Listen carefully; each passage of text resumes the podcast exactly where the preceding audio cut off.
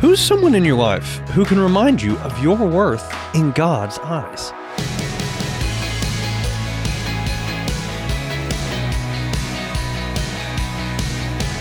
Hey there, I'm Andrew Stevens, and you're listening to Unlocked, your daily key to unlocking God's Word in your life. Have you ever thought about how God sees you? How God sees you through His eyes? Our devotion today is going to take a closer look at that and how that has a bearing on times when we have a difficult time seeing it. This one is called Your Worth in His Eyes and was written by Emily Alker.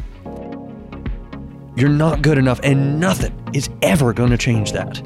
The words rang through his head over and over again. Forget trying out for the team. He turned and dashed out of the school. The things others say about us can stick with us and can cause us to have doubts about our abilities or even our worth. We're quick to believe the hurtful comments others make about us, and those comments can affect the way we live. But your value has nothing to do with the way other humans see you, and everything to do with the one who created you.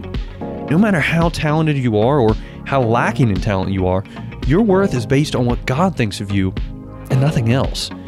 You're valuable because God has said so. He made you in His image, and He loves you. In fact, you're so valuable to God that He was willing to suffer immensely for you. Jesus knows what it feels like to endure people's hurtful comments. When Jesus went to the cross, people mocked and insulted him. But Jesus, in his great love, forgave him. It was worth it to him to die for those people and for us. But nothing could keep Jesus in the grave. God raised him back to life, and he will also raise Jesus' forgiven followers back to life someday. If you put your trust in Jesus, he has given you a new identity. Not only are you made in the image of God, but you're also forgiven, justified, and a child of God because God has called you his own and you get to look forward to an eternity with Him, where hurtful comments will be no more. When people mistreat you, come to Jesus. Let Him remind you how He feels about you. When you can't get the words of other humans out of your head and you feel like giving up, take some time to remember who made you and what He thinks of you. He knows your true value. So let's talk about this. What are some questions going through your mind right now? Who's a trusted Christian in your life who can remind you of your worth in God's eyes, even when you have a hard time remembering it yourself?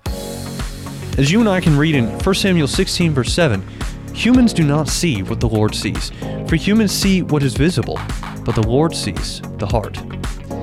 Now, I'd encourage you to read in your Bible Luke chapter 12, verses 6 through 8, as well as Luke 22, 63 through 65, and Luke 23, 32 through 43 to keep God's Word alive in your life. Unlocked is a service of Keys for Kids Ministries. Do you have younger siblings that might enjoy something like Unlocked but geared just for them?